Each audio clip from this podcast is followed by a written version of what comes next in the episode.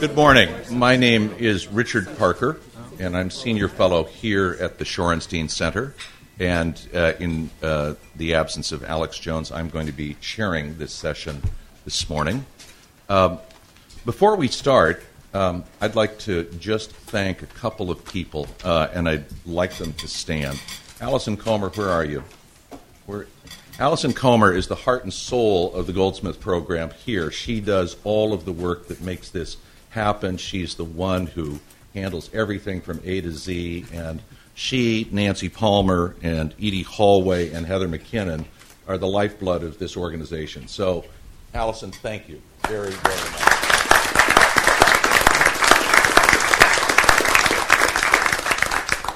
Uh, what I'd like to do this morning is uh, organize the discussion in the following way. First, uh, I want to uh, say again thank you to David Fanning for being David Fanning uh, and uh, the work that you've produced over the years, and also for giving just a terrific talk last night. That it was a, in the best sense, a provocation to thought, which I think is the best kind of talk imaginable, and we need to be doing more of those at Harvard. So thank you for setting the bar high. Uh, second, my congratulations, our congratulations to Michael Hindman and to John Maxwell Hamilton for extraordinary books, uh, uh, fully deserving of the Goldsmith Prize, and I look forward to the next ones. I was talking with Michael about what he's doing for the next book, and so we'll be sitting ready with the prize, Michael. but keep writing. Uh, terrific. Uh, what we're going to do this morning is invite uh, all of the journalists uh, who are here at the table to give uh, some background uh, about how they came to the story and both the challenges they faced and some of the techniques they used. This is meant to be both a craft discussion in some sense, but it's also an opportunity for journalists to tell a larger audience about what it means to be and how it works doing investigative journalism. Uh, I have a particular fondness for the field. I uh, co founded a magazine called Mother Jones many years ago. Yay! Uh, and thank you. Thank you, Mother. deep baritone, my mother. Um, and then went on to help found uh, investigative reporters and editors when Don Bolles was murdered so uh, horribly uh, in Phoenix many, many years ago. So I think of investigative uh, journalism as the hope diamond uh, of the jewelry collection that is journalism today, and that part of journalism which most needs to be protected as we go forward through a difficult financial period for the industry. What I thought we'd do is start uh, with uh, Raquel Rutledge, who uh, won the prize for cashing in on kids. Ask her to speak for about 10 minutes and then talk with the rest of you, uh, each of the uh, finalist groups, for about 10 minutes. Rather than it have just be a straight monologue by each of you seriatim, my encouragement to all of you would be to feel comfortable intervening as your colleagues speak to say, yeah, yeah, we had that same problem, or did you ever try, or where did you get pushback on that because we got heavy pushback on that, and this is what we did to get around it.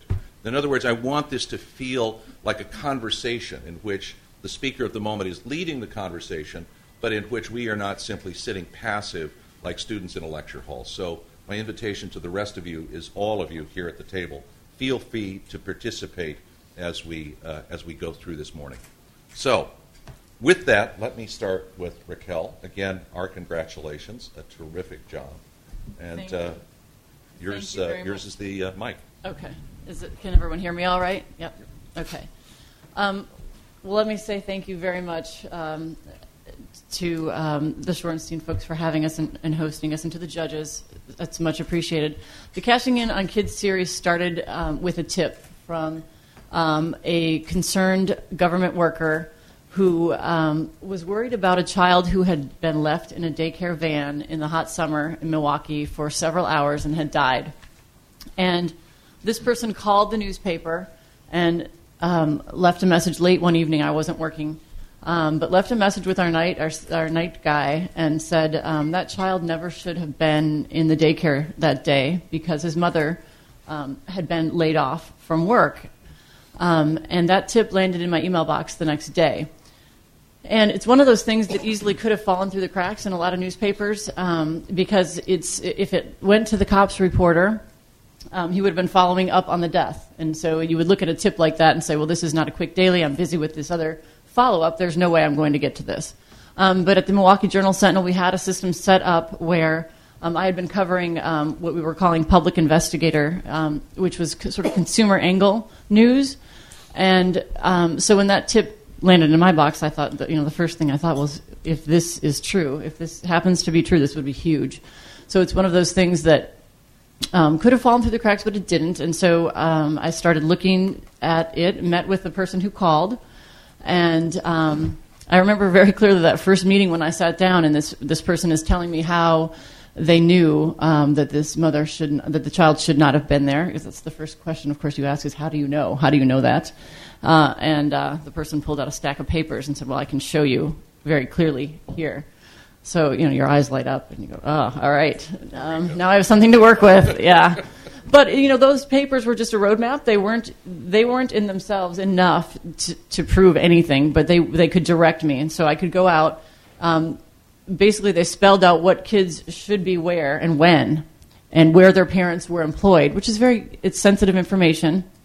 Uh, the person that was giving this to me had complained repeatedly to supervisors, to legislators, had been very vocal about the fraud um, that this person had been seeing, and nothing was done. Everyone said, well, that's, you know, there's nothing I can do about it. It's a big issue to tackle. Nobody wanted to take it on. So politicians knew about it. It was not a secret.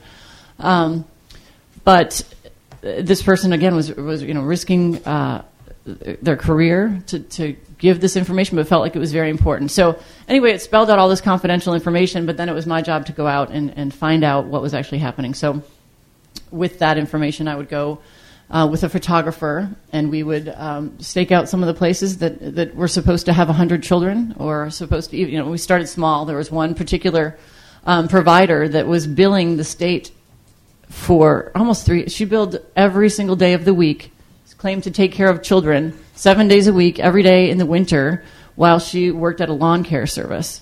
Even on the day she had her seventh child, she was delivering her baby that day. It was the A lawn care service in Milwaukee. I know that's that was red flag. I thought well, you might be shoveling maybe, but uh, and it was second shift. So what are you doing in the evening hours? I mean, it just it did not make any sense. Anybody with any common sense would say, "Well, let me look at this," and that's what um, the the uh, the workers, the county workers, you know, weren't doing. They weren't verifying anything. So people were being uh, qualified for childcare based on completely bogus jobs. You know, they, there was nothing to verify. You could you could write on a scratch of paper, um, "I'm employed at such and such a place," and uh, stamped approval. Nobody was verifying that there was actually employment going on. This this program was set up in the 1990s uh, as part of welfare reform to move primarily to move women into the workforce, and so it was it was set up in such a way um, to push people off. And it, it, it, by design, it, it pushed women into the workforce, yes, but there not a lot of thought was given to what was going to happen to their children. Um, so where else can I go with this? So, uh, so that's once we started doing the stakeouts and we found out that in fact kids were not showing up. Um, you know, we ran our first story. We, st- we investigated for about four months before we ran our first two stories. We found that in one case there were sisters um, that were allowed to stay home and take care of each other's children, supposedly take care of each other's children. And there was a sis- there, was, there were four sisters who stayed home and made about half a million dollars over the course of less than two years um, for taking care of each other's children. And they actually didn't even have to take care of each other's kids because, again, nobody's looking. Um, Let me ask you a question. I want to ask you a, a, a technique question that relates to how a tip becomes a story. You said that your paper has a system so that it, uh, rather than routing to the police beat, it came to you. Say, what is that system? I mean, how, is it smart editor? Is it Well, what, it- what happens? I mean, how does Yeah. a tip then become a potential story in different uh, news organizations? Well, I think, um, yeah, I mean, with us, it was it, the public investigator beat was a beat that was designed to kind of pick up. It was kind of a safety net beat that um, was designed to pick up what could be what other reporters would look at and say, "Oh, that's kind of petty. It looks like the pothole beat," or "I don't want to do that story." It's not. It's not a glamorous beat at all. And when you know when it was first considered for, that's kind of my thinking. I was like, "Oh, do I really want to do this?" But I realized once I got into it that you know little tips that look like little tips when you dig into them. They are they often. I mean, our stories. I, I worked with there were two of us, and um, my colleague Ellen Gabler, um, who's now at the Chicago Tribune. But she uh, and I together we these things would turn into page one stories almost every time we wrote about anything because when you look into little stuff when you take the time you will find systematic problems almost everywhere you look so they're not the petty things that they appear to be um, and so marty kaiser our editor had long for years wanted to establish a beat, a beat like that that would pick up things that nobody else kind of wanted and, and we called it public investigator which was like i said consumer stuff everywhere you turn somebody consumers are getting screwed over in a lot of ways everywhere so this was a avenue for them you know, to come.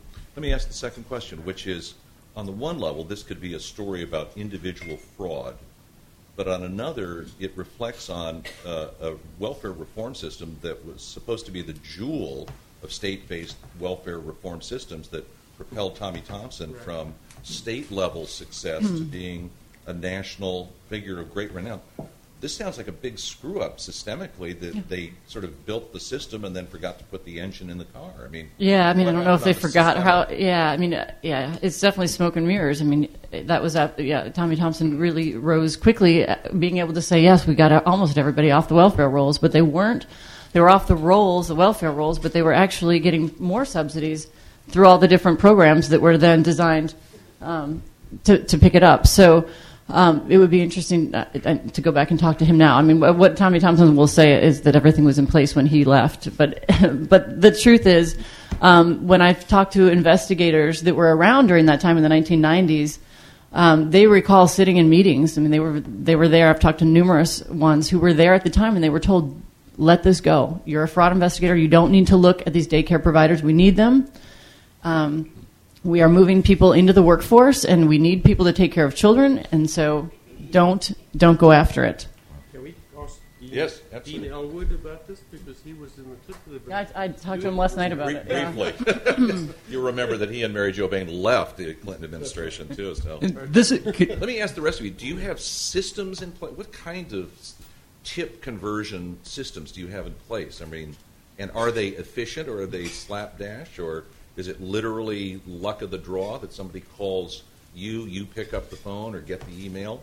Is there any kind of systemic oversight of conversion of tips into a story by finding the right reporter match? Um, our situation is a little different in terms of that. Um, um, uh, I run the unit. i have been with it since '98, and um, which is when we first created it there. And um, uh, what we do is uh, we originally it was myself acting as an investigative producer and then we had a reporter and a, and, and a uh, photographer. That expanded to where now we have Mark and another reporter, and we have uh, Keith Tomshe, who's uh, does both editing and um, um, and photography. the point being is that so we've kind of worked out a haphazard sort of system, or I, I guess you could say uh, an impromptu system in terms of who gets which story. Um, uh, part of it is based on does it come over the transom, is what mm-hmm. we call it. You know, um, uh, uh, did it not come directly to them from a source? You know, so so if that occurs, of course, then they have um, uh, they're the primary on the story. You know, basically. Uh, we also have a, um, a, uh, a, web tip uh, uh, system, which works very well. And, um, and so then what will happen is that I, I, kind of make the call on those. And then, of course, um, basically, I mean, we're all looking for stories all of the time. If, it, if, it's, if it's myself or Keith who happens to uh, uh, pull up a couple of investigations, then we go through a process of figuring out, you know, who's best for the, sto- the story, who, uh, what's the best timing in terms of is somebody deep into another investigation, therefore the other guy can handle it. So- Anybody else? Go ahead. Well, I was going to say in, in Raleigh, um, it's it's a little more haphazard than we would like, and we're trying to brush it up.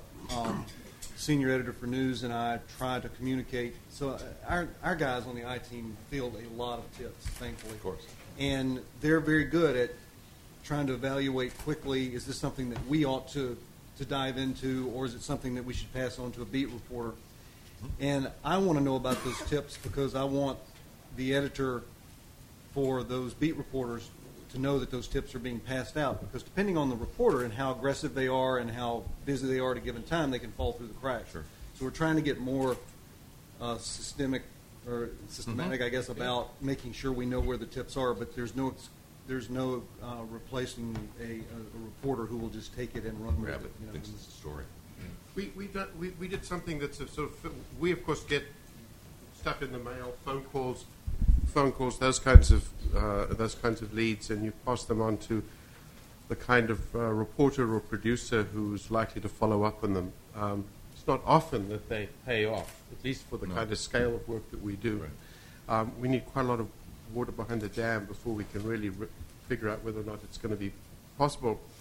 But I, the, the, we tried something just in a very small way on the website around law and disorder, where we actually put a tip line up, and we've asked people to do. There's, there's a very interesting part of it is that the photographs that were evidence with um, what turns out to be first what appears to be one body, but then an examination turns out to be two bodies. A photograph taken by uh, a photographer working for the Times Picayune with a reporter of a group of policemen standing around, um, and there's no uh, further record of what happened to that in, those individuals. So that photograph is on the website, and if you click on it, it's a PDF that becomes a poster. And the poster says, "Do you can you identify any of the people in this picture?" And there are a little sort of phone numbers at the bottom. So in a neighborhood that's not wired into the internet, you can stick it on a shop window or on a message board, which was a kind of first step for us, at least. And I don't know what you've done, what's happened on the tip front. Have we got any, any tips that have come out of any of this this We've stage? gotten some tips, um, but uh, you know, we had this discussion last night, and that is an issue for us, for the people that we're looking for, for particularly that story. Uh, two bodies laying on the ground. Are they alive? Are they dead? What happened to these men in the wake of Hurricane Katrina? And and the wired issue is still an issue um, for people who may not be in New Orleans. Are they going to Frontline? Are they going to NOLA.com? Right. ProPublica? Maybe not. Probably not. Um, and even if we put up some posters and gotten that out there, is that enough to find the people who know what happened Right. there? And um, we've gotten some tips. That's a weird one. but there is something potentially out there, which is this what you know. In some way, it's called crowdsourcing or whatever. But there is a there is a chance that we can, in a, in an increasingly wired world, in sort of mobile devices and others, you know, we can get closer to being able to encourage people to bring bring information to us. It's going to be something that's a work in progress. Richard, uh, I'd like to put in a word for adding your email address to the bottom of your story. Yeah. I do that in all cases, and I get a lot of uh, results from it. I also want to put a word in for being a little bit proactive. Uh, in the recent stories that I did, uh, I had received information about pension abuse generally. Uh, I had hit a, a roadblock, or I had stalled, and, in effect, and I decided just to call cold various retirement boards around the state introduce myself and try to build up a little rapport very quickly. What's going on? In this case, uh, one of the executive directors said, "Well, I'll tell you, Sean, uh, there's a former state rep uh, who engineered uh, a bill through the legislature to get himself credit for being a library trustee." And he's about to cash in. and so I said, Great, who is it? And he said, I can't tell you. but he did say, uh, it's in a city north of Boston.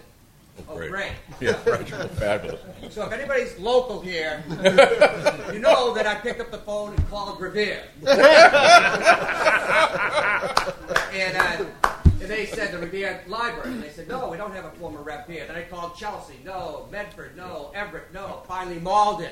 Yeah.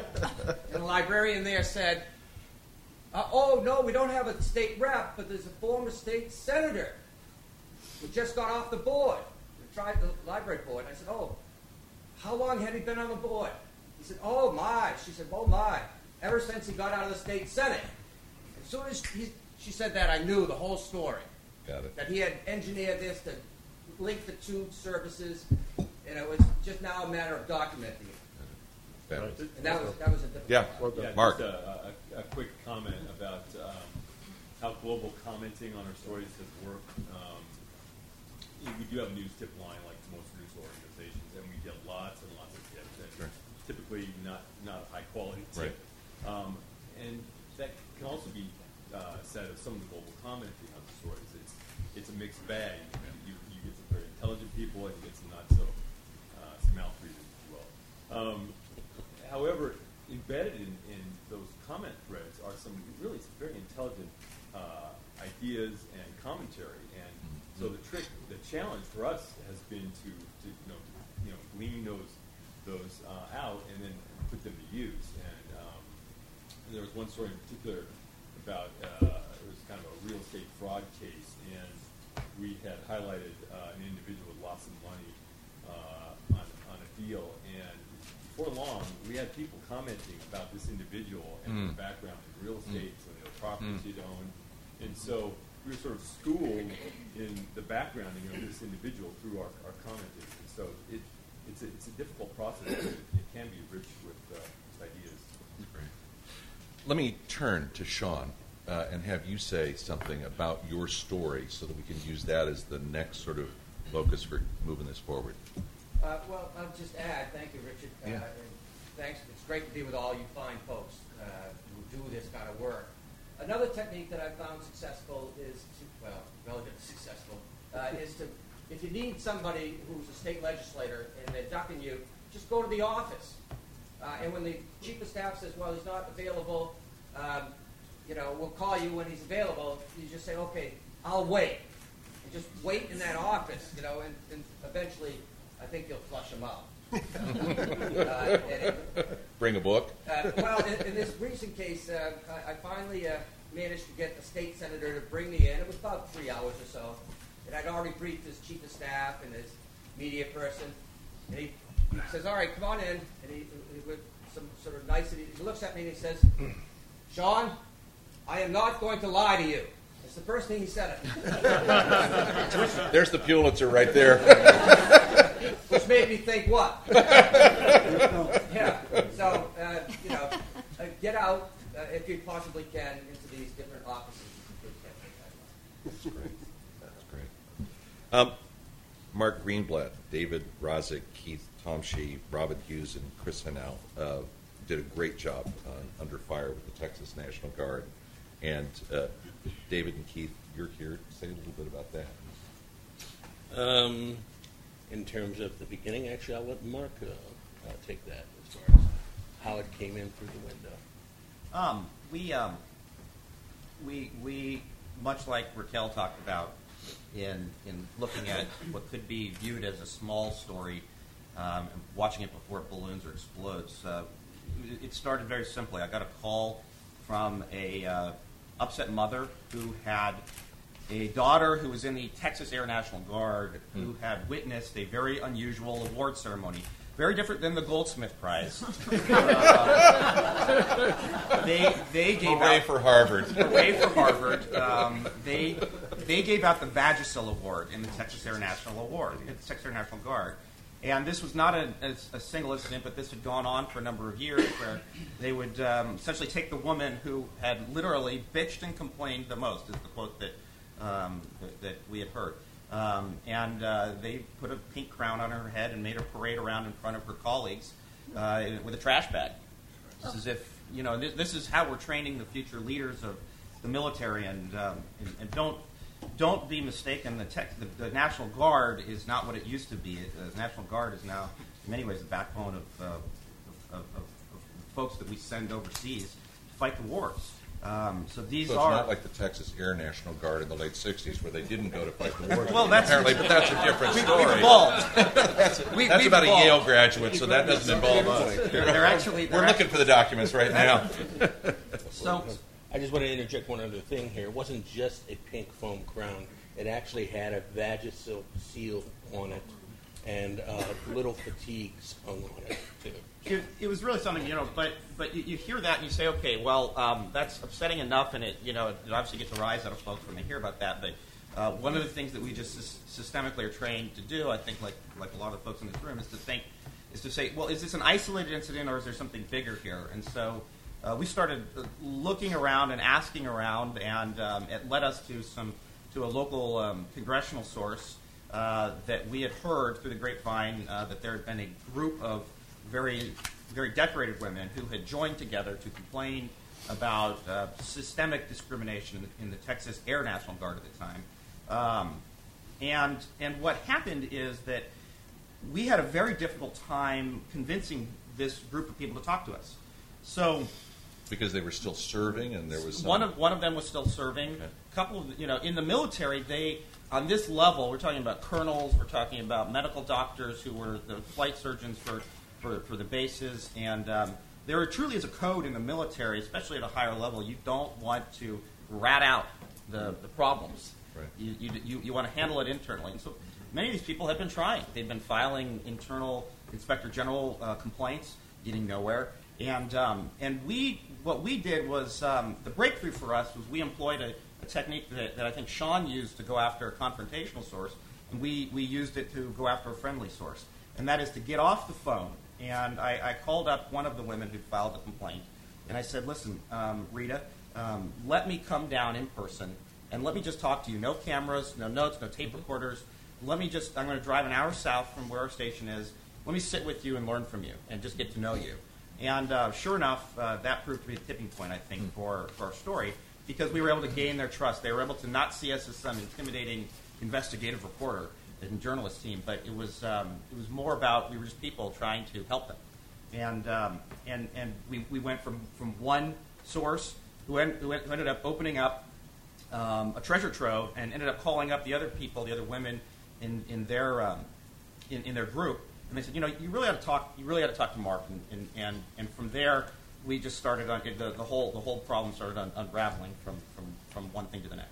If I could just say one other thing too, is that part of why what worked worked is because we try to um, approach sources with a win-win approach. You know, so frequently, you know, uh, we will we will be on background, you know, immediately because you know we tell them that you know we we just want to know the map, you know, at that point, and uh, we use that as a trust building uh, situation also. So if if we get the information that we need, the overview to be able to figure out then, okay, what's our next approach? Great. And if we and if we do build that trust, where um, I mean, we're I think genuinely most of us um, we actually care about the people that we are reporting. Um, you know, still maintaining some distance, but the point is, is that we don't mean harm to them, and and we appreciate the fact that they that they've spoken out. You know, we make it very clear to them, and so of course, why would I want to uh, damage you in any sense? You know, so what can we do here too? What are your problems, and how can we we handle them? And and that goes a long way, especially than what Mark did. You know, with what Mark did, because it just s- snakes through the grapevine very quickly. I have, I have two questions. One- One is, are you telling me that these women went to the Inspector General's office of the National Guard and there was no significant action taken that satisfied them that this would be Even stopped, period? I, ironically, Let alone punished? I mean, just stop. ironically, today, even today, one of the inspector general complaints is still languishing within the National Guard, and I think they're they're they're well beyond four years after she filed a complaint. And you have to understand, once you file a complaint, these people are still working within the system. They have to Sure. report the people that they're complaining on. And for this, uh, there are regulations that say that they need to be uh, filed and adjudicated within a very short period of time. And yet, um, the way the Guard works is it's a closed system. Uh, it's technically the National Guard, but really what it is, it's 50 different fiefdoms. Um, and uh, it's, it's, a, it's a great national story that, that, that remains, in, in many ways, um, unexplored on the, on the national front, where you have, um, if you complain to the National Guard about a problem, they will forward it right back to the very organization you're complaining about. And that's what happened in Texas.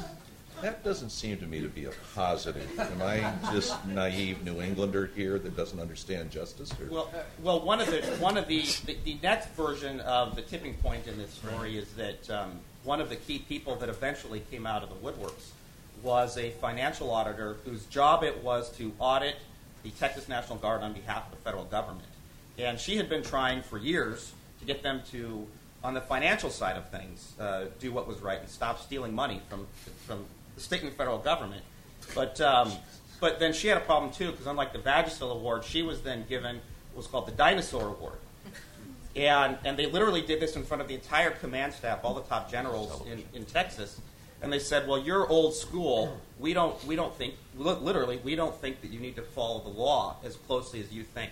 And we think we can take a little bit more of a liberal approach to Is things. this a states' rights claim that it was federal law and that therefore Rick, Rick, uh, Rick Perry could get in on this? or- Well, well, they just they what they really were doing was they they they were they decided they they could take loans out from public money. They could even um, do what's really classic double dipping. They were billing the state and the federal government for work that they did at the same time, and they were they were piling up uh, literally thousands of hours of, of pay at a very high rate in order to in order to enrich themselves. But the um, the auditor came forward and said and, and essentially blew the whistle um, on on this practice, and, um, and and she proved to take the she took she took what we had was a story initially from a, a discrimination story into a whole new level of, of, of, of true absolute corruption throughout throughout the top ranks of the guard. And and there, if I will add Mark real quick, because to me, uh, the best the they shot themselves in the foot by not responding after we did the first series of stories, because by not doing that, it stirred up a hornet's nest with these women. You do not want to get them fired up, and that's what happened. And they just started coming out and talking to Mark, and of course Mark trying to hold their hands and make sure they understood that we weren't going to burn them. But once we got past that, this this adjutant general who's in charge of all the different branches of the guard in Texas, who made Mark stand in a hallway with him, give him a time limit of like five minutes or something like ridiculous like that. Wouldn't let Mark, you know, it was like you can put your camera there and you can talk to me right here, and and, and promised that he would look into things. Well, he didn't look into them. That stirred up the women. And because he did that, he shot himself in the foot because a year or so later, when we came back to revisit the story and nothing had been done, that's when we found out about all the money trail. So the sad part to me of the story is is that a story that started about these women that were being persecuted, if you will, um, it ended up that didn't it, that didn't get solved until the money problem came up. To me, that's the tragedy in this story. Um, but in the end, um, you know, there has been a, a, a, lot of reform, and so anyway, if they if they hadn't done that, you mentioned, you know, how does the system work? Right. If they hadn't done that, the rest of this never would have come out. So Can I, can I jump in really quick, Yeah. too? Because we had a similar, it, the case of the baby dying in the van wasn't enough. You know, babies die in vans. I guess people don't, they, that's not what got them worked up. What got them worked up was their tax dollars were being uh, misspent. And so when you coupled those two together, that's when action started happening, which is, which is sad. Mark, I'm, Yeah, if I may interject. John. How much time elapsed between the point where the anguished mother came in and complained about the treatment of her daughter to the point where the women finally agreed to open up? Was this over a period of months? By the time we, but, but well, it's, it's a good question. I would say that we were, we were tackling the project on different fronts. It took me, I, I focused entirely on the woman at first. Um, and then we, once we realized that there were other people involved, we, it, it probably took us, it took us about, it really only took us about a week and a half uh, in order to get, start getting him on camera. But there was one woman in particular, uh, one by the name of Colonel Sue Heckinger, who lived up in Dallas, who lived in Houston, and I've been trying to convince her to go on camera. She was a Bronze Star winner um, who, who literally commanded a base uh, in uh, Qatar and um, during the war, uh, during the most recent Iraq War, and, and won a Bronze Star for her service and was praised by the top generals running the war. And she um, she was nervous about going on camera with us.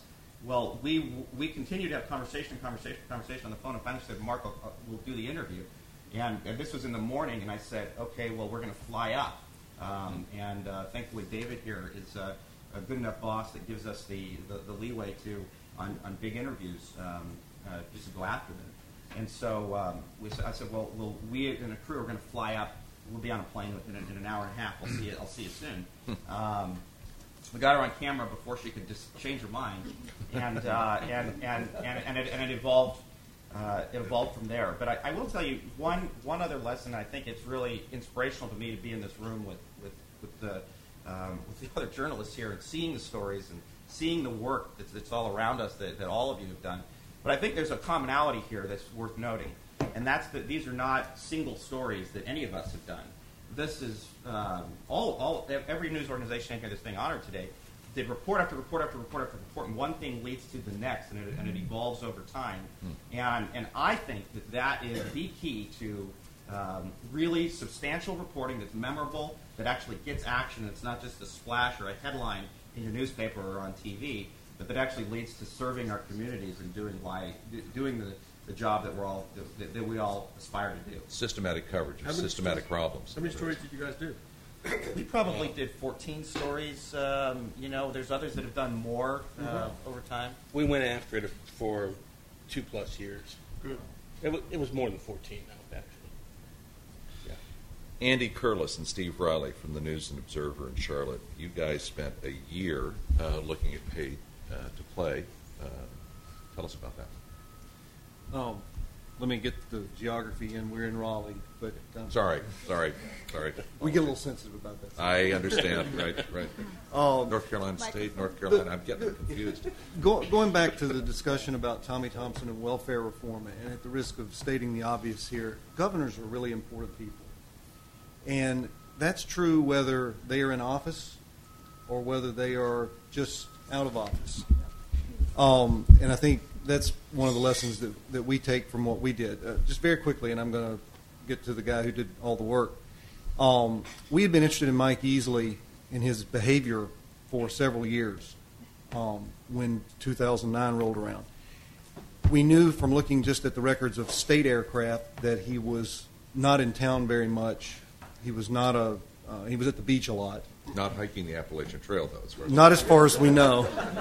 Uh, the he was a very absent leader, and one of the first things that Andy did when he was covering the governor several years ago was ask for his uh, his travel with the State Highway Patrol, which provides his security. And on the basis of laws passed after 9/11, they denied it, saying it's security, uh, whether it's travel that's about to happen or travel that's already happening.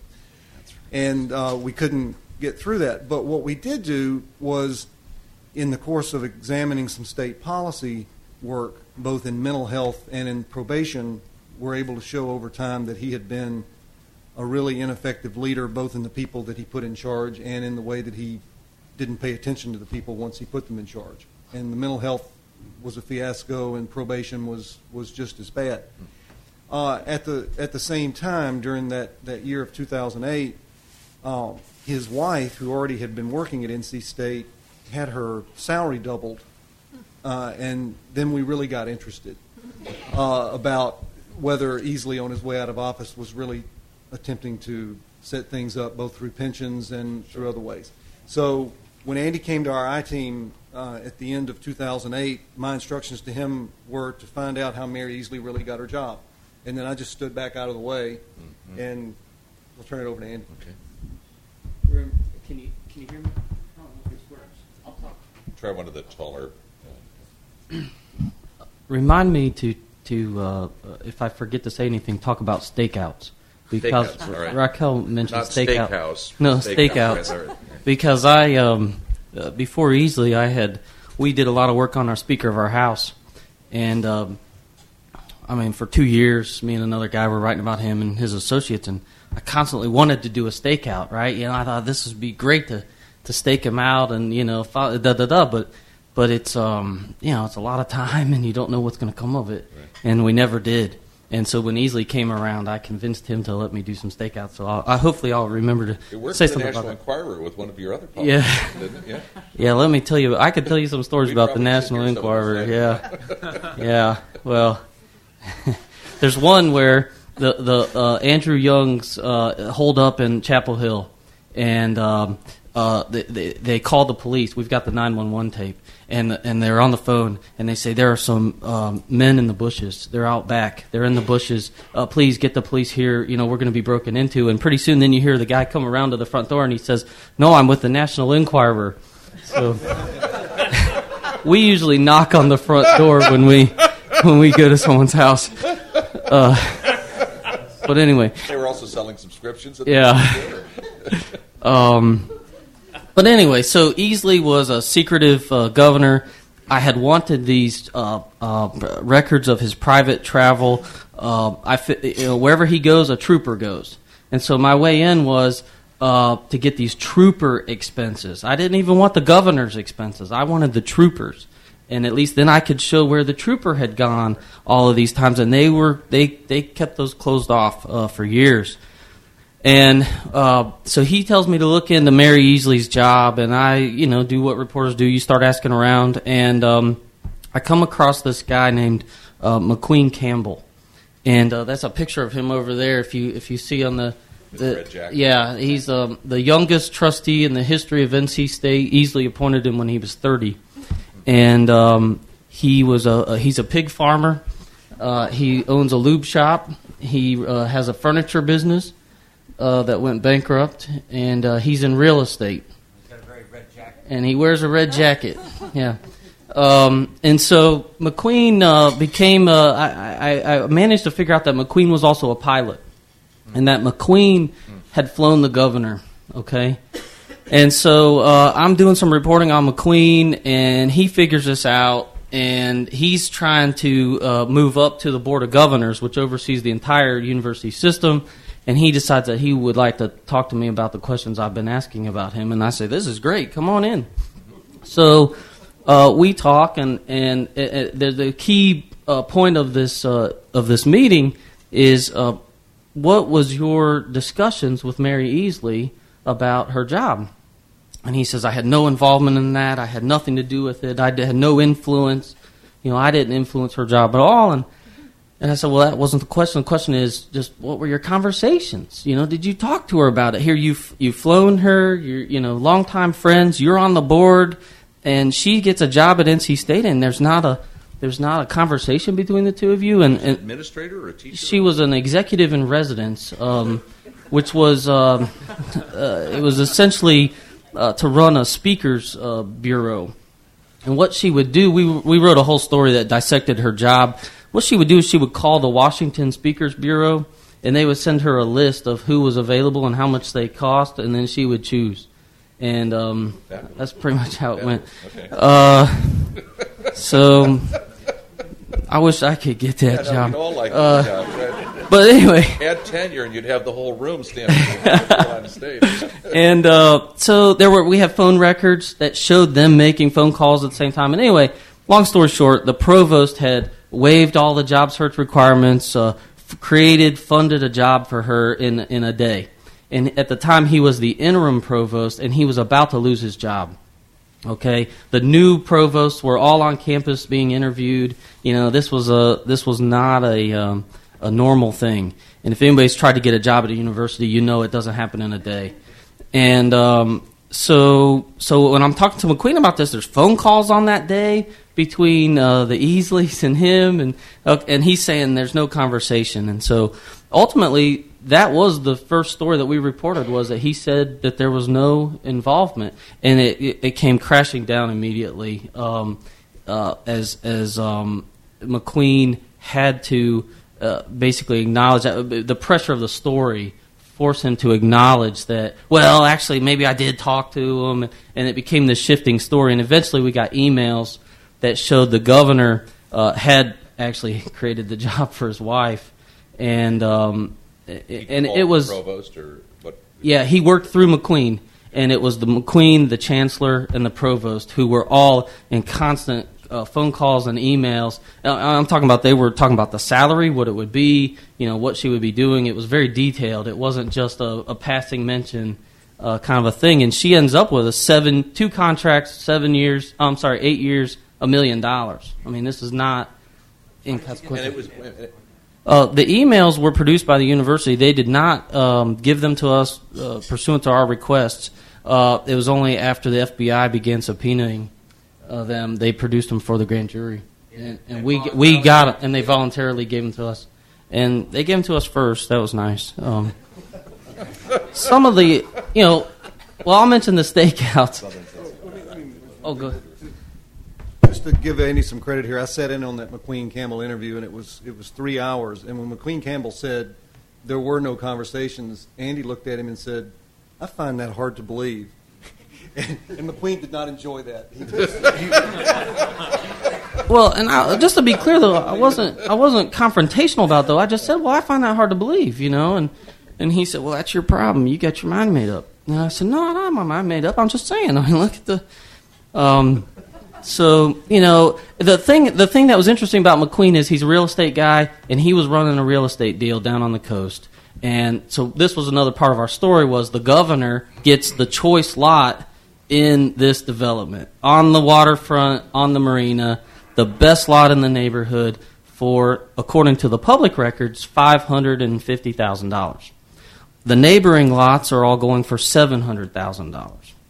Okay, and so and, and I'm talking about the wife uh, gets the job on May 25th, and Easley gets the lot on June 9th, and McQueen gets reappointed to the NC State Board on June 9th, and the developer of the development gets appointed on June 9th to the Wildlife Resources Committee. You know, it was just a big. Um, Timing, you know, timing, timing. a very powerful timeline, let me say.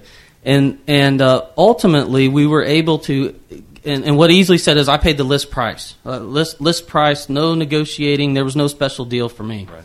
We were able to ultimately get the closing documents on that real estate deal, and that that took a period of about four months. They're not public records, and they're still not public records. Um, and there's only a few people who have them, and, and, and I really can't say more about that. But we were able to get those records, and what they showed was he didn't pay 550, which is what the public the public record shows. If you go look right now today, you would think he paid 550 for that lot. Uh, at closing, they just crossed out and gave him a $137,000 discount. So he paid about 410 for this lot. That was purely an investment. This was at the height of the of the hot market on the coast, and he was going to turn around and sell that for you know, probably a million dollars. And so they basically just lowered his his end of it until he, he could flip it. Um, So McQueen was, was the linchpin, right? He really was, yeah. So He was he's just straight ego that brought him in that day, and how did you how did you bring him in? he was trying to preserve his candidacy for the UNC Board of Governors, and um, and so he he thought that he was going to come in and make this all go away. You know, he was going to come in and he was going to explain everything, and that was going to be the end of it. And um, it didn't turn out that way. Uh, but one of the Do you just stand up in the evening when you're not doing reporting? That's great. Nah, no. Um, I'll tell you, there's a couple other interesting um, aspects of this. The governor was, uh, his family was, this was where the stakeouts helped. Yep. He was driving cars that they didn't own. Um, uh, his whole his, his family and, and of course these car dealers there were interesting things that they had gotten from state government um, he had gotten a, uh, a fifty thousand uh, uh, membership at this exclusive golf club, and then appointed all of the guys who gave him the, the membership to all these you know lottery commission, DOT board, so on and so forth. And the thing that was neat about that was was uh, we were able to show that in the drought, uh, we had a severe drought, and the governor's on TV telling everybody to you know shower with your neighbor and you know don't flush the toilet and all of this. This isn't California. Wait a minute. Don't shower with your you know, but but you know, this was a severe, severe drought that that you know that, that over a period of weeks, well, the government was adamant on saving water, and they were cutting the towns off and everything, and uh, they pumped a creek to uh, keep the golf course uh, green. You know, so we were able to show, and the governor's office intervened, and that's what's great about I think uh, uh, reporting on state government is these engineers and these low level people they like to cover their uh, memos. They cover themselves in memos, and so there was this you know great memo in there about the governor's office had had intervened on this. Um, uh, one of the things about the stakeout, Raquel, and I'd love to hear your, if you have any more details on that, but you know, it turns out that stakeouts are not very fun. They're really boring. Um, you know, you, you forget to bring your lunch and you're afraid to leave, you know, because when you leave, something's going to happen. You have to go to the I'm- bathroom. yeah, you know, and I'm sitting in a You can't call Domino's on your cell No. phone and have delivery. I'm sitting in a, you know, you're sitting in this neighborhood and you stand out and people are walking their dogs looking at you, you know, and so you're on your cell phone acting like you're looking for something. And, and, um, at one, one time I was trying to find Easley's son and I had never been able to establish his car and he was, uh, interning at the courthouse. And so there I am in front of the courthouse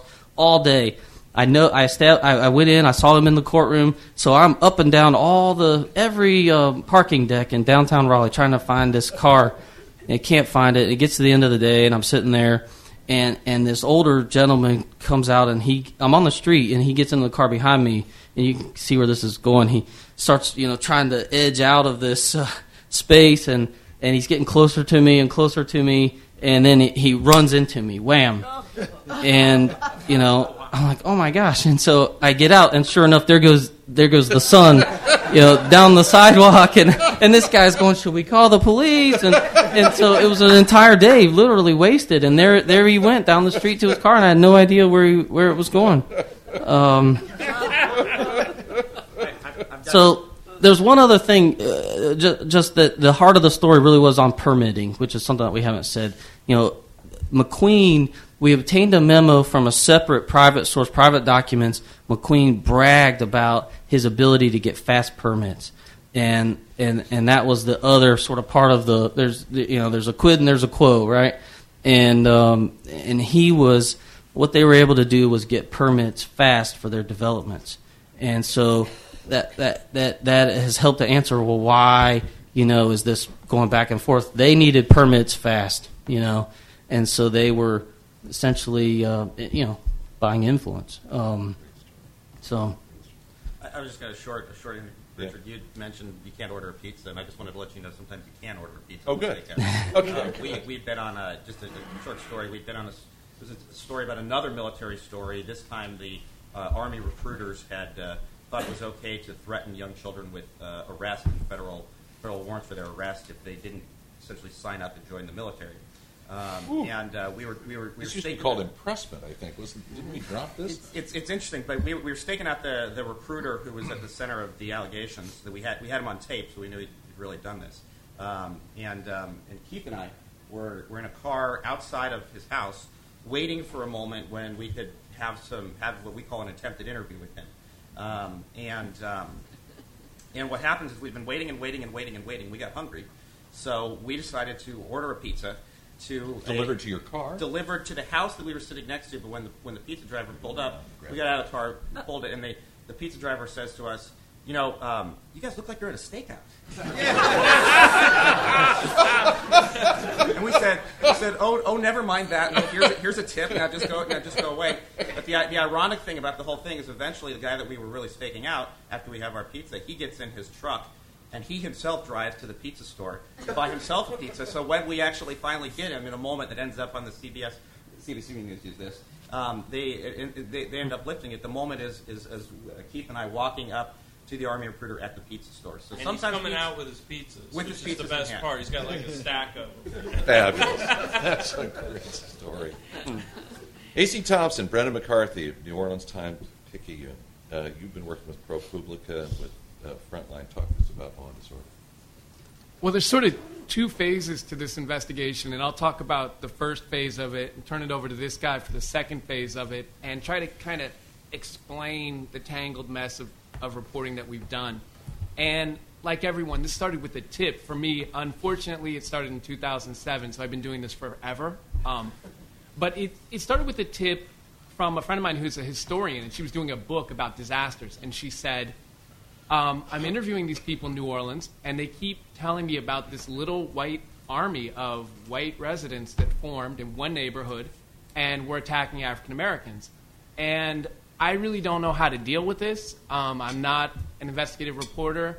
You cover crime stories. Can you try to figure out what happened here? And that was the middle of 2007, and the Nation Institute Investigative Fund gave me a grant to go down there and start checking it out.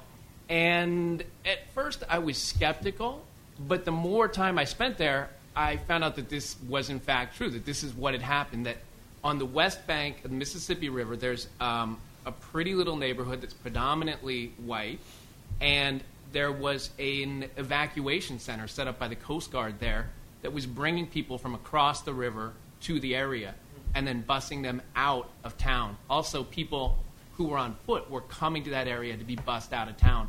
And that there was massive friction between the white locals and the predominantly African American um, evacuees who were coming there.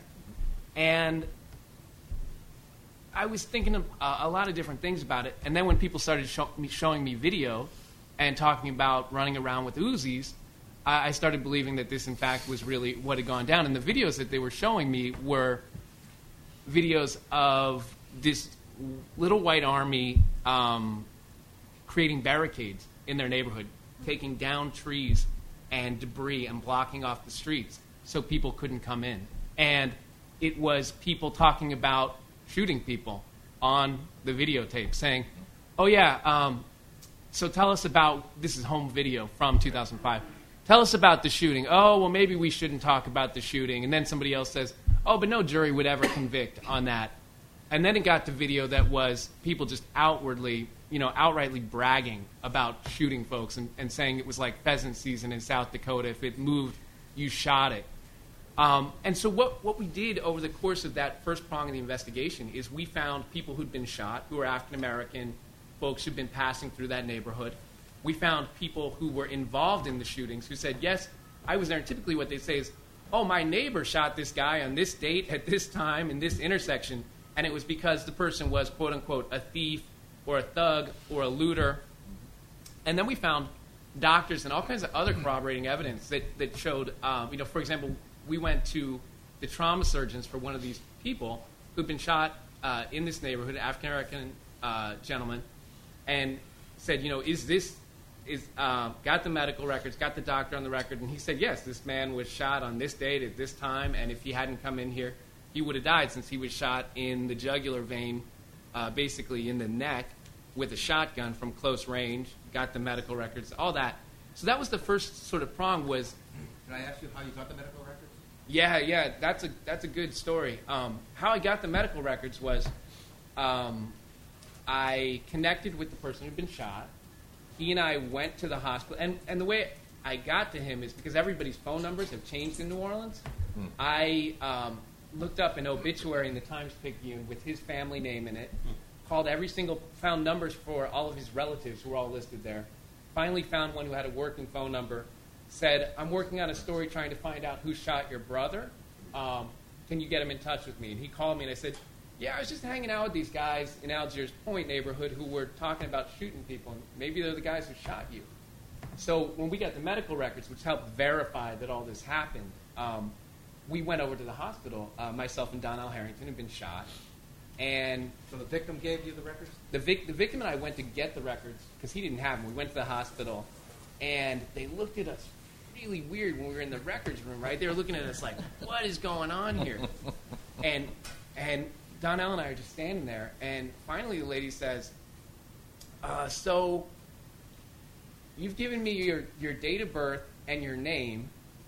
And there's somebody with that date of birth and a very similar name in here, and I'm not sure whether you're trying to fake us or not and get these records and do some identity theft thing. And Donnell said, Lady, what, what does the name say? And she says, It says that Dan- Daniel Merrington was in here with this date of birth at that time. And he pointed to his neck, which has this huge scar on it. And he says, Well, the problem was I got shot in the neck and in the back and in the front. And I wasn't really talking very clearly at that time. so I think maybe somebody got my name wrong. And of course, by page three, they had the right name on there, and, and, and he could speak a little more clearly. And he eventually gave us the records, but at first I thought it was a big scam. And, and having like a big, huge scar, that helped convince the people there. So that was the first prong, was looking at the, this, um, the reaction of this white neighborhood, this fear of African American people coming into the neighborhood, um, and, and really the really blunt things that people said to us in that neighborhood, the, the white community there that said, look, these people were outsiders. We could look at them and see that they were outlaws. Um, you know, one person told me, well, all African American um, gang members in New Orleans wear white T-shirts. So if we saw somebody wearing a white T-shirt, we knew they were a criminal. This is the, in New Orleans in the middle of summer when it's you know very very hot um, and everything's collapsed. Could I ask um, the people who brag to you, the shooters, who seem to kind of brag early on, do they talk to you now? Do you know how they feel now? Have they? They're really unhappy with me because the FBI keeps coming and talking to them. They're, they're not big fans. They're not still point. talking. No, not so much. and so that was that was the prong one. And but the weird thing is when you go down these paths and you you look at this stuff is is that oftentimes you stumble into something else that's equally as crazy, equally as disturbing, and that was the Henry Glover story. I, another reporter said to me, and I'm pointing this out that people were helping out all along, reporters, historians, etc. And she said, "Look, I know you're doing this thing about New Orleans. I encountered this weird thing down there. I don't know what it means, but check it out." And it was the um, statement of a guy who'd gone to a police accountability group about what happened to him in the wake of Hurricane Katrina. And it was a really, really crazy story. He said, I was driving along one day. It was September 2nd, 2005. The storm had just hit, and I encountered a man who'd been shot. And I tried to rescue him, I tried to save him. And I put him in my car, and I put his friends in my car, and I drove to where the police were camped out to uh, try to get him medical attention. And the problem is, the police kicked our asses, and they were physically abusive to us, and they let the guy bleed to death in the back of my car. And the next thing I know, uh, my car turned up behind the police station, burnt up with his body in it. And yeah, exactly. And I, I've been covering crime stories for a long time. I had never heard anything like this, and I thought this is this is some craziness. Why did this person give me this lead? This is like the anti-lead. It's some hallucinogenic, hysterical thing. and I was thinking that, and then I got the autopsy from the coroner, who we had to sue to get the autopsies from, even though they're public record. And there was a there was an autopsy for the guy described in this statement to the police accountability group, and it was the autopsy for Henry Glover. And Henry Glover was indeed burned up. He was so burned up that his remains were put in five separate body bags. And from the, the autopsy, you could tell there's very little left of him. But it also noted that there were metal fragments in, in his body that were left there. And the more I pursued this story, the more I interviewed witnesses to it, the more I interviewed law enforcement sources who showed me photos of, of the charred body, the more it turned out that actually there had been some really awful thing that had happened involving the police shooting and burning of Henry Glover. And that was, that was the first prong of it. Uh, and I should turn it over to Brendan to sort of talk about how the story developed and what we learned from there and how Frontline in the Times Picayune came into it. So we start with that sort of place, the, the mystery of Henry Glover and. Let me just Burn. ask, to keep going, I want to get the other two groups in, so I- I want to hear from you, but I also. Sure, sure, sure. So AC's got his Algiers, uh, his vigilante incident, and he's done some reporting. And meanwhile, we're looking, the FBI starting to come around on some other cases, and we're doing some report on some police corruption stuff. Um, and we decide, uh, essentially, you know, um, it, at one point we're almost working on the same stuff, and our bosses somehow, you know, had talked and said, let's, let's, let's do this together. Um, so we had a, this really weird meeting in which they, you know, AC here and Tom from Frontline comes down, and we sit down and we basically open our cabinets and say, this is what we have. What do you have? Um, you know, he had been, uh, you know, working, chipping away at this for two years at least prior. Um, you know, I, I cover crime, uh, you know, locally, as well as uh, my colleagues, and uh, we had some stuff, and you know, both at times our eyes widened when we look. Well, you got this, and well, we got this, and then everything started to come together. You know, um, we ended up looking, uh, you know, because of, of in the wake of the storm, there really uh, police didn't write reports for months. Uh, they threw things away. They hid. I mean, it, it- you know, just it runs the gamut. And um, essentially, uh, we looked at all these incidents after the storm in which the police shot people. Um, there, we found cases in, in, in which, um, you know, uh, we got autopsies of guys shot in the back. You know, of, of of, of just wild accusations that, that, you know, further and further as we reported, uh, started to ring true. And this all kind of dovetailed with some other federal investigations which we had been writing about in the wake of the storm that, that are just now coming to light. So essentially, the long story short, uh, you know, is um, we're really still plugging along. It's kind of tip of iceberg on, on some of these other cases. And the Law and Disorder series came out in um, mid late December. And give them the sum up of what we know about Henry Glover now. Oh yeah. So now we know Henry Glover uh, was uh, walking to a uh, pot, pick up some pots and pans at a, a sort of a strip mall in suburban New Orleans. Uh, he's about a you know middle-aged African American male, uh, New Orleans born and bred, and he was running at the building, and a, uh, a middle-aged kind of rookie cop who's an expert marksman figured that he was a threat to him, so he shot him in the chest. Allegedly. Allegedly. Uh, and then um, Henry uh, fell to the ground. This good Samaritan comes by, picks him up. You know, and then that's where he takes him to the police compound. So we found doctored police reports and all, all kinds of things just in the last few months. And um, all the questions which we sort of, uh, you know, rose and started asking in our series now match the description of these other cases we had been writing about. And there's been several indictments and many more to come in the next coming weeks. So, you know, the same questions like, where did this gun come from? We're, we're learning that in another case, it's a drop gun that the, that the police had, a, a sergeant had in his garage. So, um, planted at the scene of the shooting. yeah.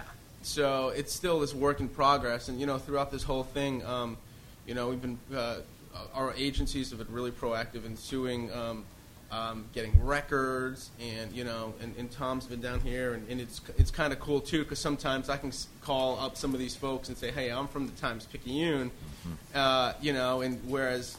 I'm, I'm the local guy, and whereas The AC outsiders. can, you know, and vice versa. So it's it's, it's very much the snowball thing. Work. It's still very much a work in If I may, um, can you all talk about the shaping of the package, how Frontline and Pro- uh, Publica and the papers came together, and um, what were the, the stumbling blocks, and what did you what did you learn about that kind of collaboration?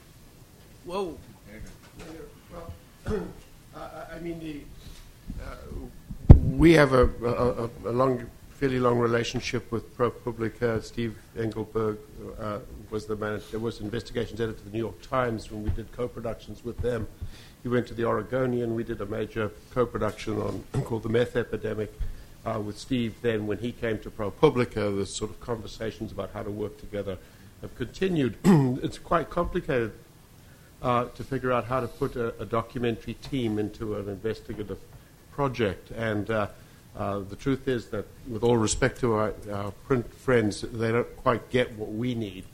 And, uh, and we understand that they have deadlines that are rolling all the time and, and need to keep printing. So it's a, it's, um, it, it, it takes um, a huge degree of trust to figure out how to, how to make this work together. But when um, we, we knew about AC's work, his previous work, and when he joined ProPublica, uh, we'd already talked about some other projects previously that he was going to do with us. Um, uh, Steve Engelberg was just like any great editor, is totally passionate and a great salesman. He's pushing, he's saying, "Do you look at this stuff? Look what this is going to be." And, uh, so we said, "Okay, why don't we?" Uh, they had a, a witness to um, to another incident, and uh, and they could get somebody who was going to who prepared to go on camera, and we said, "Right, we'll just pay for it. Go shoot the interview." We've got that interview. We're about to put it on the air, put it together. Finally, it looks like. Um, but it's been what six months now, and we've been sitting on that interview, waiting to corona. A year is it really a year? Anyway, we, we started to gather material. We made a commitment without yet knowing quite what the documentary was going to be, and then we got uh, Tom and sort of said to him, "Hey, we've got a job for you. We want you to go in for a few months here, and then a few months longer," and kept him on the job as an investment in the story. He's been shooting himself, having to, to do a lot of that because it's been a, a sort of low budget project. And now we're just at the stage where we look at the whole body of work. There's a large narrative to do, and we will, we do, we lose, uh, we lose the kind of, uh, you know, uh, we don't have the kind of uh, scoop uh, idea on, on camera, but on the other hand, that doesn't matter. You know, the fact that the story is coming out progressively over, over time, when you put it together on television terms, it's going to be a, an extraordinary narrative and will be backed up with all the material uh, that there. At the same time, we're publishing on the ProPublica website, on the Times Picayune website, and on our own website. Each of those are somewhat differently designed. Ours is a lot more interactive and has some elements that we're working on and trying to figure out the grammar of how you present these multiple cases on television and on, on the website and, and, and integrate video and print. So, so it's um, it, it- really is, as I said last night, it's um, it's a work in progress. The, uh, uh, I think the idea of a rolling investigation that happens sort of online and in print, and that then turns into a major broadcast piece and then feeds back into that project is a is a great idea. Years, some years ago, we did a project actually with Mother Jones, and Mark Schapiro came in and said, We have a um, story about a nuclear trigger being uh, exported to Pakistan uh, via South Africa. And he said, I want to do a, why don't we do a film about it? And I said, Well, I don't have a budget for it. We can't afford it. So, you know, good luck. And um, he came back and said, Actually, I've got three people in South Africa, the go betweens, who, who will talk to me, and I'm going to Cape Town on my own dollar, you know, Mother Jones's dollar. And I said, okay, we'll buy the cheapest cameraman in Cape Town we can find to shoot those interviews with you. So when he came back, we literally published the print story with those three interviews. The Result was the Justice Department guys who wouldn't talk to him before and who'd been following the stories watched them online and called him up and said, "Yeah, we maybe we'll talk to you." So I said, "Okay, I'll buy the cheapest cameraman in Washington for you." And so we shot those interviews as well. Are you sending in And- cell phone guys? Right. We, well, basically, but we, at this point, it's sort of you know little bits of money here and there, and we got those interviews up, put those on the website. Some more material came in. The LA Times did a story as well. We posted that, and the next minute uh, he gets a call from Mr. Khan, who is the man who's the receiver of all of this, not AQ, but another Mr. Khan, who calls up quite outraged because he's watched all of, he's read all this on the website, and he records the interview. So we've now got Mr. Khan, we've got all these pieces on the on the website, and finally it's summer, Frontline's off the air. We cut a piece for the, the news hour, put it up as a 15-minute long story. So that was a great kind of um, model for a sort of project that I can see in the future any of us doing together. And, and, and what we don't do enough of is have chances to sit down together with Andy and say, What are you doing next, Andy? Because I'd love to know, because we'd love to you know, be able to see whether there's a way to plug into a story if it's got a national, um, a, a national uh, uh, potential for it. So. David, can I ask a, uh, a question here? Uh, we do essentially long form, especially Sure. for uh, for local. I mean, we've done nine minutes, ten minutes. Sure. Uh, our Firestone tire piece, for example, was about Sure. ten minutes long, and and we also do, you know, continuous series of say six minutes at, at a shot. Yeah. And one of the reasons for that is because we do stress narrative. Right. And the main reason why is because I think that it pushes a particular question, reportorial question that doesn't get asked enough or emphasized enough, which is the why, which is what really are, is really where all the riches are, frankly, um, and the perspective. Um, and so I'm sort of curious in terms of uh, we have a sort of system for you know keeping straight um, what we might project might be happening here. You know, in other words, we toss out a number of theories. You know, uh, as in terms of where the story might go, just to prepare us from a production standpoint. Um, you know, so that we're on our feet. But we we divorce ourselves from them too in the reportorial you know process. Um, I'm so that works for us. I'm sort of curious.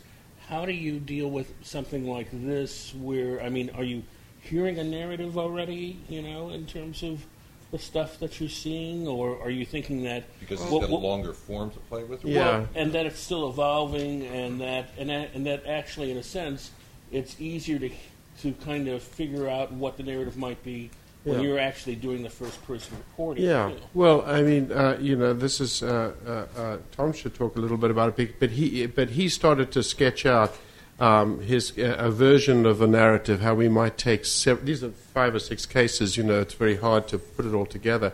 And I think our job now is to do the uh, is to do the puzzle. You know, is to sort of move the pieces around on the board in front of us and to say what's the best kind of narrative structure here. Is uh, you know, is it once upon a time A.C. Thompson, you know, gets a tip? You can do that kind of, you can find um, narrative hooks to to hang this stuff on. You can do a chron- and then we found, and then we found, Right. and you know that that always works for you. Chronology is your friend. That's always Of a, course, That's yes. always a great a, a- great story. And sometimes it's uh, it's um, it's Shakespearean. You know, it's five acts. You know, and you say you really got to think about this in acts. I mean, I find all the time when I go into editing rooms, lots and lots of material. Somebody, if, if people are confused, don't quite know. I just said find the acts or find the chapters. If you find the chapters and give them a name, and really just stop thinking about all the rest of it, but just do that story on its own and do this story on its own. We'll figure out which order they'll come in later, or maybe we'll even break them apart and reweave them. But Right. at some point, you've got to get those stories to sort of work on their own terms, each on its own terms, as a as a as a story on a story on its own. Uh, with, I know you want to go on. I would just say that there's a, a tricky part to this particular project, which is the evolving nature of the story and our partnership. And at a certain point, Frontline as a documentary, you know, you do kind of have to stop. You have to say, okay, we have to have a story now. We have to structure a film now. Meanwhile, you know, these guys keep on finding more stuff. And it, it, it, any day that you come to the office, it could completely alter this this story, just completely change it. And we don't we don't deal with that very well as an hour long program. um, but This is the Thomas Wolfe syndrome, and this is Maxwell Perkins over here. you know, That's right. Thank you. But you know, at a certain, and, but so we have to build in a, a tremendous amount of flexibility into whatever the structure is, because I strongly feel that this story is going to evolve up until the last moment. Well, the great art of editing is leaving things out. We, yeah, That's right. great. Copy that down, all of you. That was it right there. Uh, we're going to run. I'm going to arbitrarily say we're going to run a few minutes late because I want to get everybody in on this conversation. So, just a few minutes late. Uh, uh, Joe Stephens, Lena Sun, uh, Death on the Rails, Washington Post. Tell us about it. Uh, well, I'm a investigative reporter, and Lena the uh, was, as of last summer, was covering mass transit and Metro Rail. And there was we didn't start with the tip like most people. We started with stark disbelief. There was a the impossible happened on June 22nd when two metro trains crashed, and there's supposed to be a fail-safe system, a computer that makes that impossible to happen. It happened. The head of Metro Rail said this was a freak occurrence. And uh, speaking for my colleague, she didn't believe it was a freak occurrence. Um, twisted my arm as investigative reporter to join her, and we've spent um, most of our waking moments since then uh, disproving that it was a freak occurrence. Um, we were able to get documents that showed eventually this was a long trail because Metro gave us nothing under their freedom of information um, policy for months throughout the reporting of these stories. But we were able to find documents showing that Metro was actually a- an accident waiting to happen.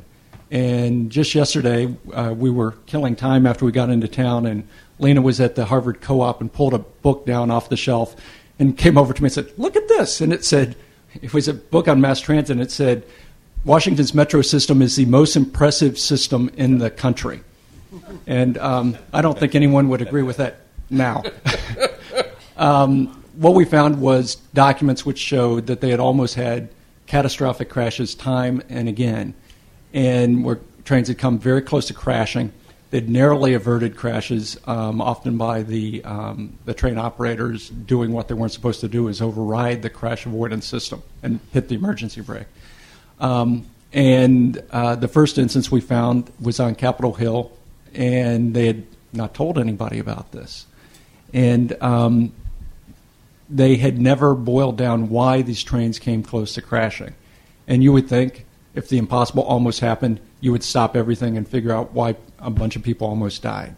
And they didn't. They just kept continuing on. Um, Can I ask you quickly, which, which documents were these? the the documents we eventually got, um, we initially just asked Metro for all the documents related to this and that, and they said essentially, go fish. I, actually, initially they said nothing. We didn't even, they didn't acknowledge even getting our boys. And um, then when I came in to join Lena, who'd done great work on the crash, aftermath of the crash, and Lyndsey Layton, who covered Metro previous to Lena, um, and she was exhausted and been working nights and weekends, and I'd been on vacation. and I come in, and, and we brainstorm on how we're going to get these documents. And so we came up with a plan to ask other entities for the doc. Okay, where else would these documents be? Metro's not going to give them to us. We could sue them, but that'd take forever. Where else can we get them? And the very first idea I came up with, which I thought was brilliant, was to um, ask other subway systems around the country for any correspondence they had or notes on discussions with Metro. And I said, let's go to San Francisco because Lena had done this fabulous story with Lyndsey Layton about how um, San Francisco subway is very similar to Washington's Metro, but they had put a, a redundant system to stop crashes in. And we thought, and my brilliant idea was, oh, maybe on the day this crash happened, someone from Metro emailed a colleague in San Francisco and said, my God, that system you told us to put in, we didn't do it, we just killed nine people. Um, so put in this FOIA, and very quickly it comes. Can I tell this? This always this always embarrasses, embarrasses Lena. I'm not sure why.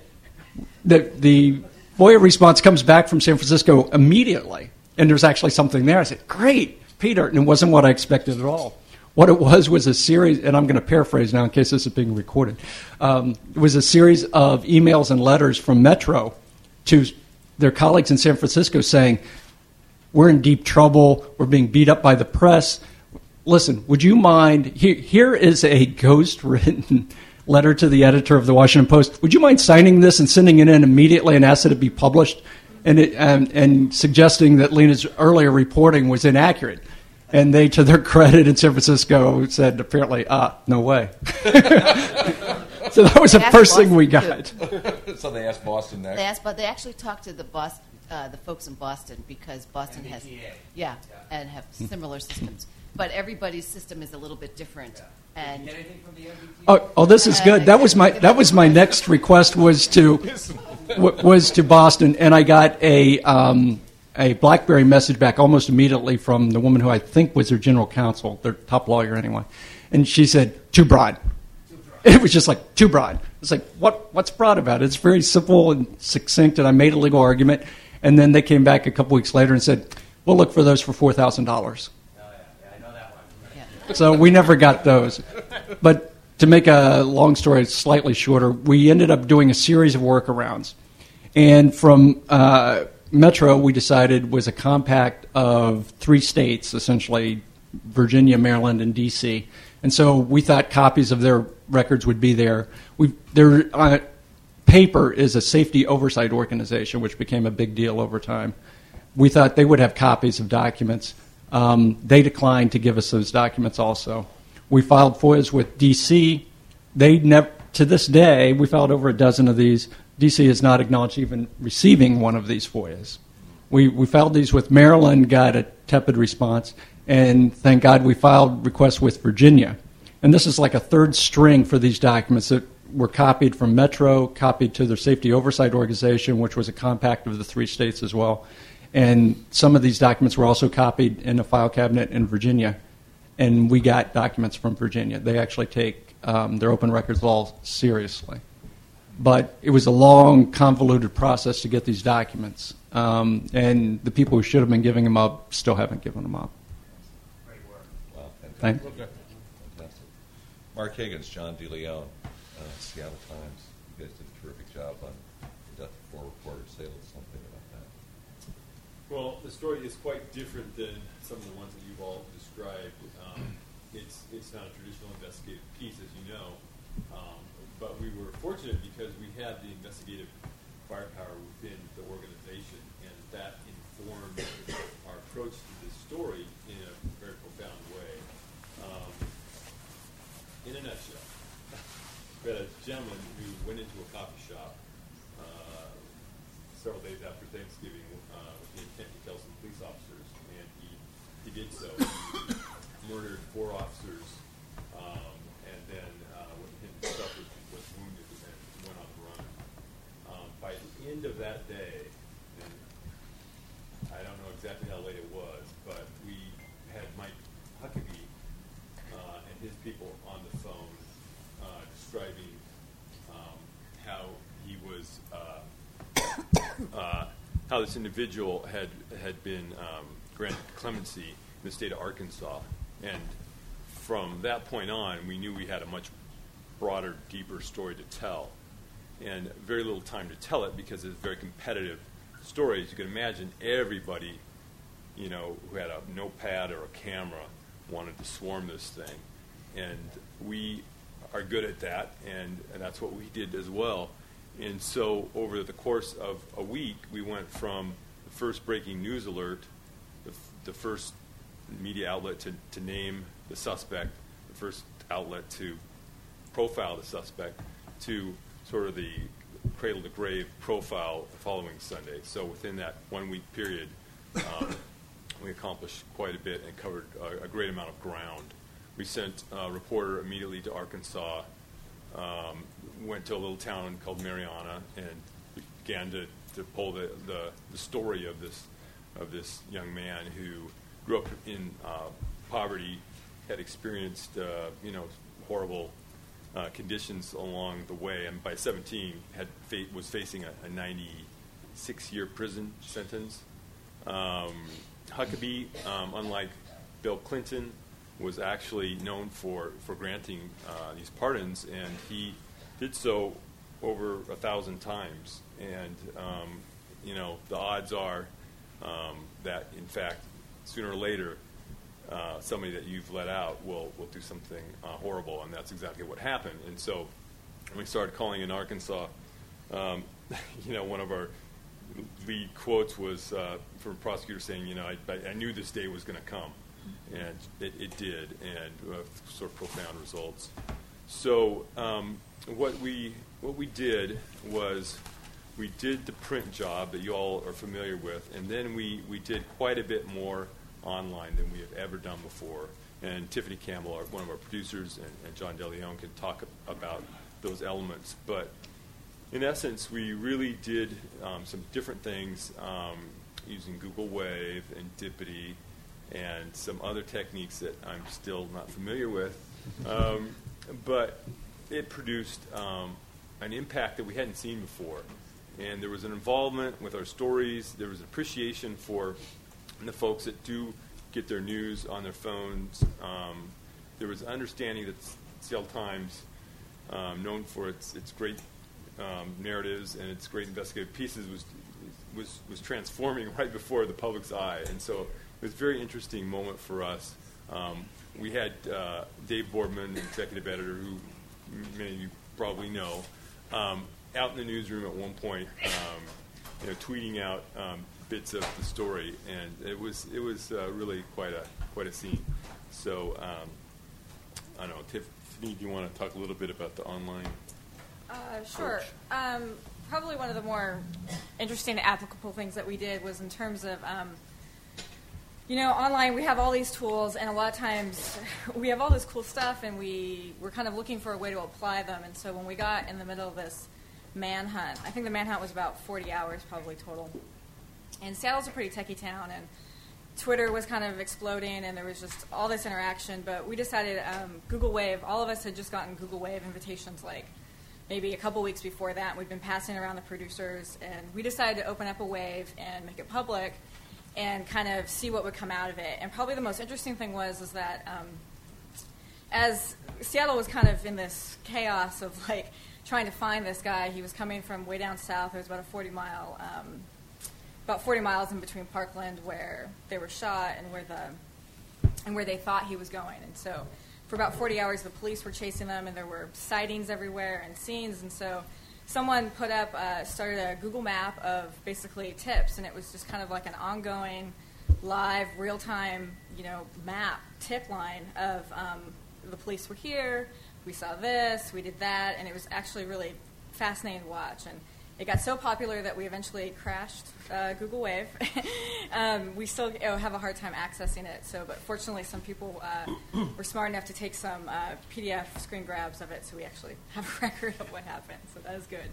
Um, some of the other interesting things was we just had photographers who were already on Twitter and at the stakeouts where they were, you know, SWAT teams were charging into houses where they thought the suspect was, and they were out there just kind of giving these real time updates and photos and iPhone photos and Twitter and things like that. So you could really participate and, and really be there with that story, kind of with everyone. And it was really kind of amazing to watch the community come together and kind of work with all of the journalists that we had.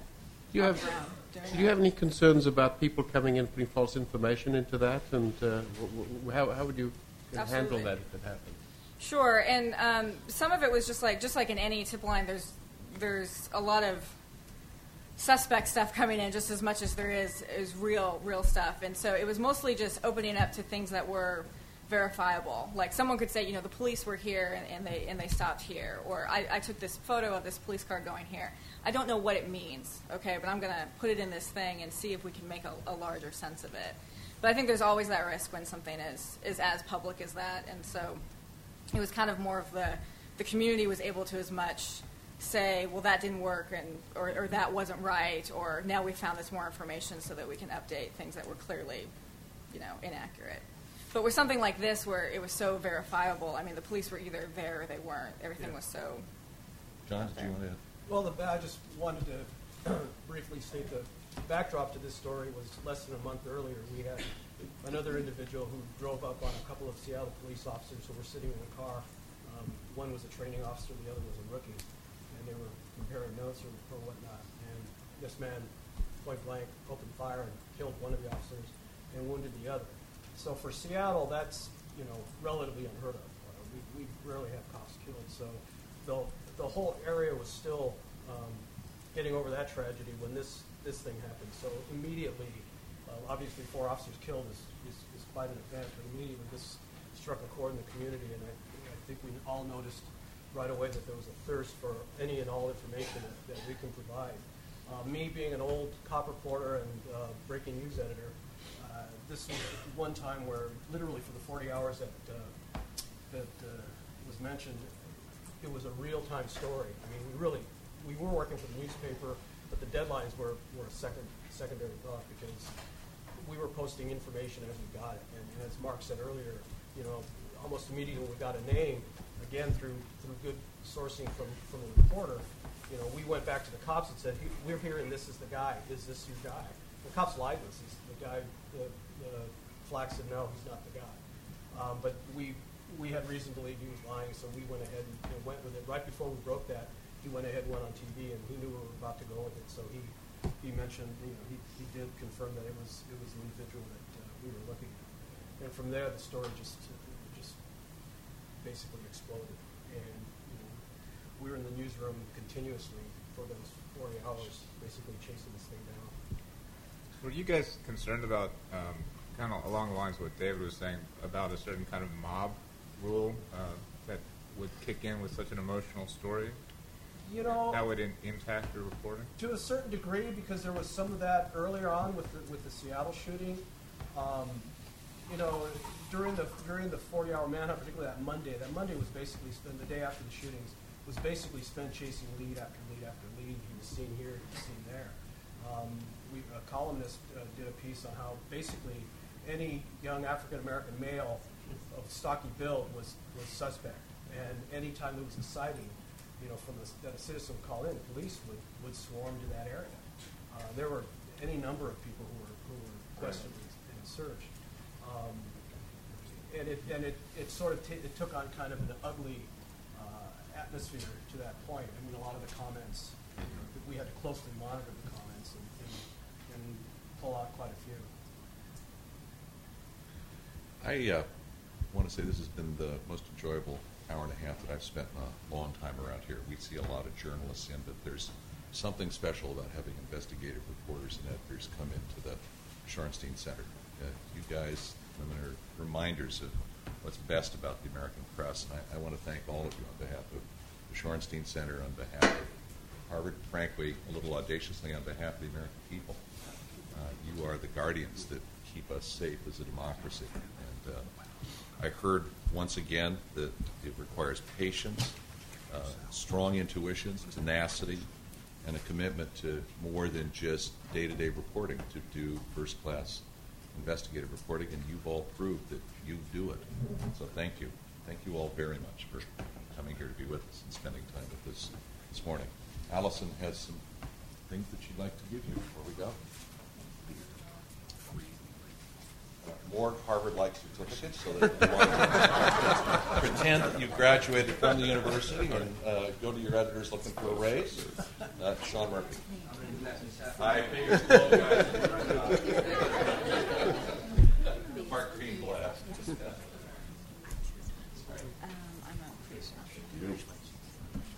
Davis. Thank you so much. Uh, Keith. Thank you, sir. We appreciate it. Thank you, guys. I'm thinking here's a and thicker one. And two strength. Great. Yeah. Congratulations. Hey, Steve. Congratulations to you. We're back. Oh, yes, very Really detailed sheet. Oh, okay. Okay. No, no, you want to give it to another group. Brenda? About, uh, boy, I live. You gotta go to the I can, I'll take the other. I wonder if Richard would let me ask him a question. Nice meeting you, sir.